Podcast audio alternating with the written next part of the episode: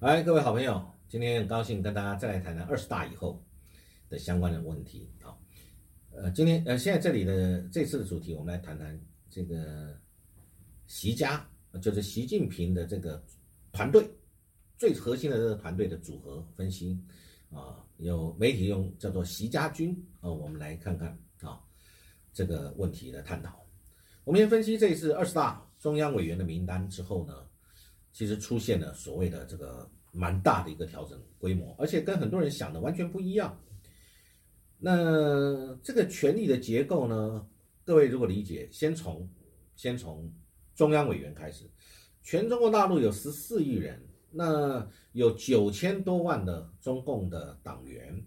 从九千多万这个中共的党员里面呢，选出了两百零五位中央委员。啊，中央委员，这都是一时之选呐，而且很多这些中央委员都是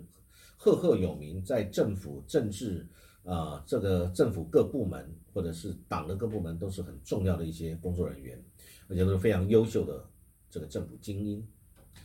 那还有一百七十一名的候补中央委员啊组成啊，所以这就三百多位的所谓中央委员跟候补中央委员，接着由他们里面来选出二十五名中共中央政治局委员。然后呢，最后再从政治局委员里面，会有七位是中共中央政治局的常委啊。那常委呢，这次各位看得到了，呃，这个李克强、汪洋啊，汪洋是政协主席，这个李克强是总理呀。那这个呃，栗战书是人大委员长啊，大概韩正都裸退了啊，裸退了。那当然还有一些是因为年龄的关系，不管是像刘鹤啊，这个财政部长或者杨洁篪这个外事办主任等等，这个也都是在世界各国都非常有名的，而且跟中美贸易大战等等都有直接第一线折冲的都离开了。所以呢，呃，这一次等于是习近平他的一个班底的一个正式的一个整合，定于一尊啊，有媒体这么说。其实，在领导人里面，国呃民一般民主的国家，我们是靠的是选举、政党政治啊。那如果是比较集权的国家，它就是要指定接班人，而且接班人还有一段时间来历练。所以呢，以前说为什么叫隔代接班？因为呢，现任的领导人在他卸任的时候已经交给下一任的领导人，但他可以他会指定你的在之后会是谁。要让这个在之后的这个人，这隔代接班，有人这么说，隔代接班，他有学习跟成长的过程，以及可以这个参与到整个政府最高层的运作，他才会有经验跟能力，未来面对整个世界局势以及国内的经济啊、政治各方面的发展啊、社会的发展。那所以这个，但是当然这个是在中共来说，以前是不成文的规定。但这次二十大以后，这些东西相关的通通打破了。各位都可以看到，这个在上一届就五年前的十九大的时候，这个七个常委名单就没有看到有谁是明显的接班人。但是当时的隔代接班有指定是胡春华，这个大家也都知道。所以那时候就有人讲说，习近平有可能会再次连任。那这一次二十大的名单仍然是看不到在隔代接班人的名字。那你看这一次呢，应该是说，呃，丁薛祥现在六十岁，五年后就六十五岁了啊。那所以这个人事改组这次看起来找不出可能的接班人。那所以有人说，习近平未来会继续担任国家领导人，这机会是有的，而且很很发。这个觉得可能这个可能性还蛮高的，但当然也有媒体这么说，认为说如果你没有接班人的话，万一你突然出现缺位的情形的话，那你就有接班问题，会造成内斗啊。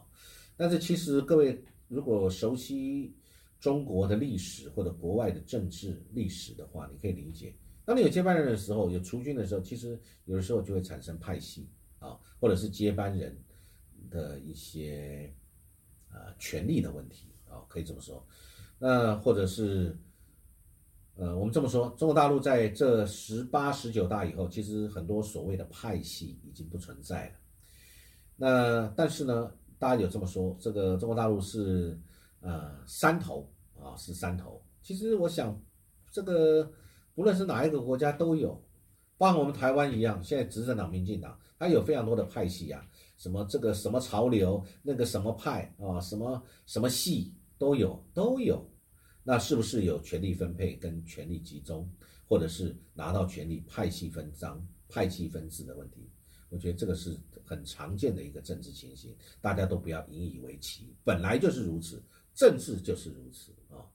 那在这次二十大之前，有有人在讨论什么老领导定江山，或者叫老人政治，也就是会有很多的前任的领导、已经卸任的领导，大家共同来决议，那现任的总书记你要尊重等等等等。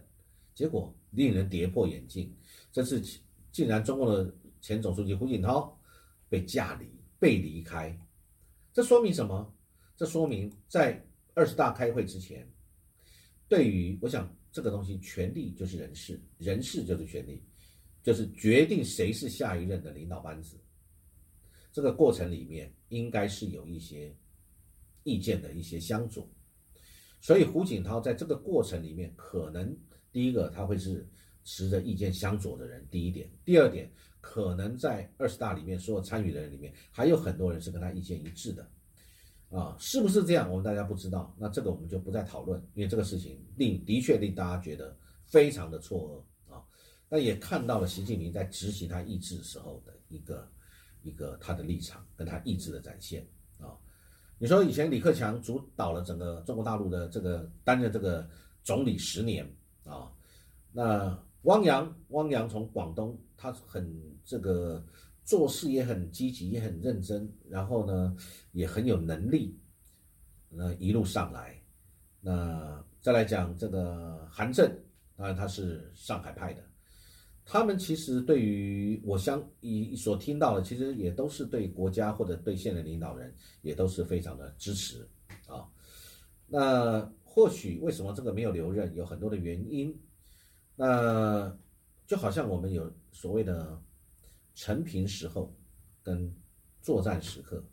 成平时候的领导人不一定适合作战时候，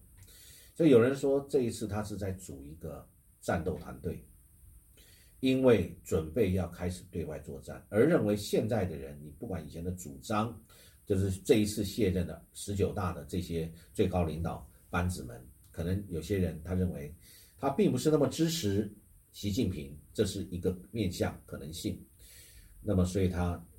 不要你继续在二十大里面这个团队里面。另外一个就是说，可能认为你的个性跟模式跟你的主张，并不适合接下来所要面对的这五年的一个险峻的局面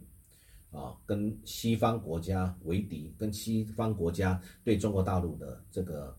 这个围堵，你的个性跟你的能力不适合作战的。所以呢，我要换上能够作战的人，这也是一个面相。那是不是这样，我们不知道。但是我们可以参考的一点就是，二十大报告里面一直谈到国家安全，国家安全这个比重很重。所以是不是也就是因为这样，你们这些不适合作战的，而移开？我可能比较喜欢用这个主战派或者鹰派或者是非组合派的这些人啊，这也的确是。那你说在之前讲到这个经济维稳，李克强有些地方跟。这个他有他自己的一个一个立场，所以他认为经济很重要，动态清零可能会伤害到经济啊。那是不是两个呃，是不是因为这样有冲突？我倒不这么认为，而是立场跟角色问题，各有各的角色嘛。党有党的角色，国家的角色。那么经济啊，总理有站在国家的角色，经济上的角色。那一个是政治，一个是经济。当两个之间没有什么是对立的，只是说这两个是。呃，都很重要的，但只不过在不同的环境，面对不同的敌人或者不同的对象的时候，孰轻孰重或者比例多少啊？我想这个国际的这个围堵，在未来将会是对中国大陆来讲很严峻的。中国大陆内部的经济的发展以及人民社会的困境啊，经济下行，这也是要去处理的。呃，所以呢，是不是要有自己的人？我认为这的确是有啊。那当然，新总理他要到明年的三月的人大才会正式的任命啊，新的总理。那所以从这个常委名单名单来看，大家都在说李强，其实这个是因为这是按照中国的惯例来看，他排名第二位出场，所以这就是总理的位置。所以虽然要过场，那要到明年三月的这个人大正式任命过，但是这个中间的过场也不能没有人来主事啊。所以呢，呃，不过有人这么说，因为李强并没有担任过副总理的职务，所以他对于全国性的事务他比较陌生。那所以呢，或许他需要一段的实习，但我觉得这个也不是问题，他可以有很多的专业人才去辅助他、辅佐他。任何领导人都不是全能的嘛，啊，那你想想看，那个时候这个上海因为封城，经济倒大倒退，那李克强的时候路线就有点分歧，他希望经济不要受影响，那但是呢，内部要求要清零，所以李强那个时候还是。正式的，非常的，呃，坚决的去执行习近平的任务啊。那不过这一次也可以看到，共青团团派啊是完全出局了。因为以前之前有人讲李克强会转任人大委员长，结果没有被裸退，连中央委员都没有列名的。那胡春华这个还从政治局委员除名了啊，所以呢。也就是明年三月以后，他连现在他现在担任的副总理胡春华是副总理都要卸任啊，只是就是一个中央委员的身份了。那胡锦涛这次离开的确是让大家没有错，也实在是令人觉得意外。那国外有很多解读，还有把这个影片相关影片定格来看，为什么会讲他讲了什么话？这个是为什么原因？他这个突然之间被在公开的情形之下被架离。啊，包含台湾的政论节目都有很多的讨论，啊，那其实这个我们刚刚谈到的，不管是隔代指定呃接班人，就是隔代继承的意思，或者遇到六十七上六十八要下七上八下啊，还有两任不续任，其实这一次通通打破了。那但是当然也有一些例外，比如说像这个军委会副主席张幼霞，他超过年龄，他一样。他七十二岁，他一样被留任，因为他是有实战经验的，是不是这个原因我不知道。再来，外长王毅，他是六十九岁，因为我觉得他也超过七上八下的这个限制了，但是他仍然留任政治局委员。我觉得，因为他们都是习近平的这个团队里面的好老战友，所以这个这些事情都打破了，呃，所以呢，中共没有派系了。但是山头也被一个一个要去打破，我想这就是所谓的这个目前中国大陆它在人事上面的呃现况。那当然我们也说，还是我之前有谈常谈一句话，没有任何一个位置是绝对不可以换人的，没有人呃没有谁是绝对不可以被缺席的。所以李克强没有什么证明了，没有什么不可以换掉李克强，经济一定非他不可。说不定还有更多的人。其实我们如果站在客观一点的所谓企业管理的立场来看，换人有的时候换的是新气象、新的方向、新的做法。那有些人在位置上面，你的确是需要更替啊。我想这个以前还有一个所谓的推举制度，就是老领导他要退的时候呢，这个他可以他有权利去推举一位接班人，那大家也都会尊重。这次看来恐怕也没有这个了。所以也就表示，其实中国大陆从习近平在十八大上任以后的打贪，啊，八大规定打贪一路到现在，各位发现到这一次打破这些所有的规矩，其实中国大陆我觉得是来到了一个新的时代的开始。这个新的时代呢，其实从当初我们讲说邓小平啊，那时候后来他是隔代这个指定胡锦涛、江泽民隔代。选习近平等等，然后胡锦涛、温家宝啊，选胡春华、孙政才。那当然后来孙政才落马了啊，那还剩胡春华。胡春华也是非常的谨守奋纪啊，这一段时间没有听过有任何的问题，但是这次也是被除名，只剩一个中央委员。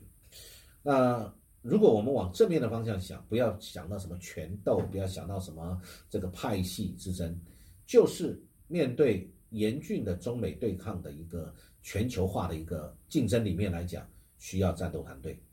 各就各位，然后准备开始啊对外，包含我认为包含了两岸关系、台湾问题啊。一个国家，我想他对美国现在科技制裁，还有未来还有会发生很多事情呢，有外交的，有国防的，有科技的。那中国大陆还有工信部、安全的、治安的，还有这个科技的发展，上太空、下海洋，还有对大国外交啊，这等等的这些东西，很多事情它不是单一的，它是交错的。跨部会的，需要互相支援的，而且是彼此掺和在一起，这个混合式的一种面对的状况，要需要多部门的去跨部门沟通，这未来将会是中国大陆新的一个阶段。其实美国也是如此啊，也不都是这个很多东西都是跨部门、跨党派、跨科技，要把许多东西要把它撮合在一起，才能够完成一个新的一个使命跟的任务。所以呢，我们也看得出来，习近平这一次新的用人风格是不一样的。那以前是一种所谓的老人政治呢，谈的就是妥协，就是大家彼此退让、彼此推举、互相尊重。这一次来讲，就是大局在握，习近平也是大权在握，他想实行他自己的意志啊。我认为这是一个比较强硬的意志的展现。然后他的团队就位，选出了人，团队将就位。那我想，未来他们是不是要做出一些人，做出一些好的成绩，让大家看看，他的权利因为延续而能够有很好的成果，啊，我想这就是大家今后要看的。当然，在两岸关系上面，我们也希望会有很好的领导班子，然后跟两岸能够产生很好的互动，啊，让两岸人民都能够幸福平安，这是我认为最重要的。好，谢谢各位，祝各位有美好愉快的一天，谢谢。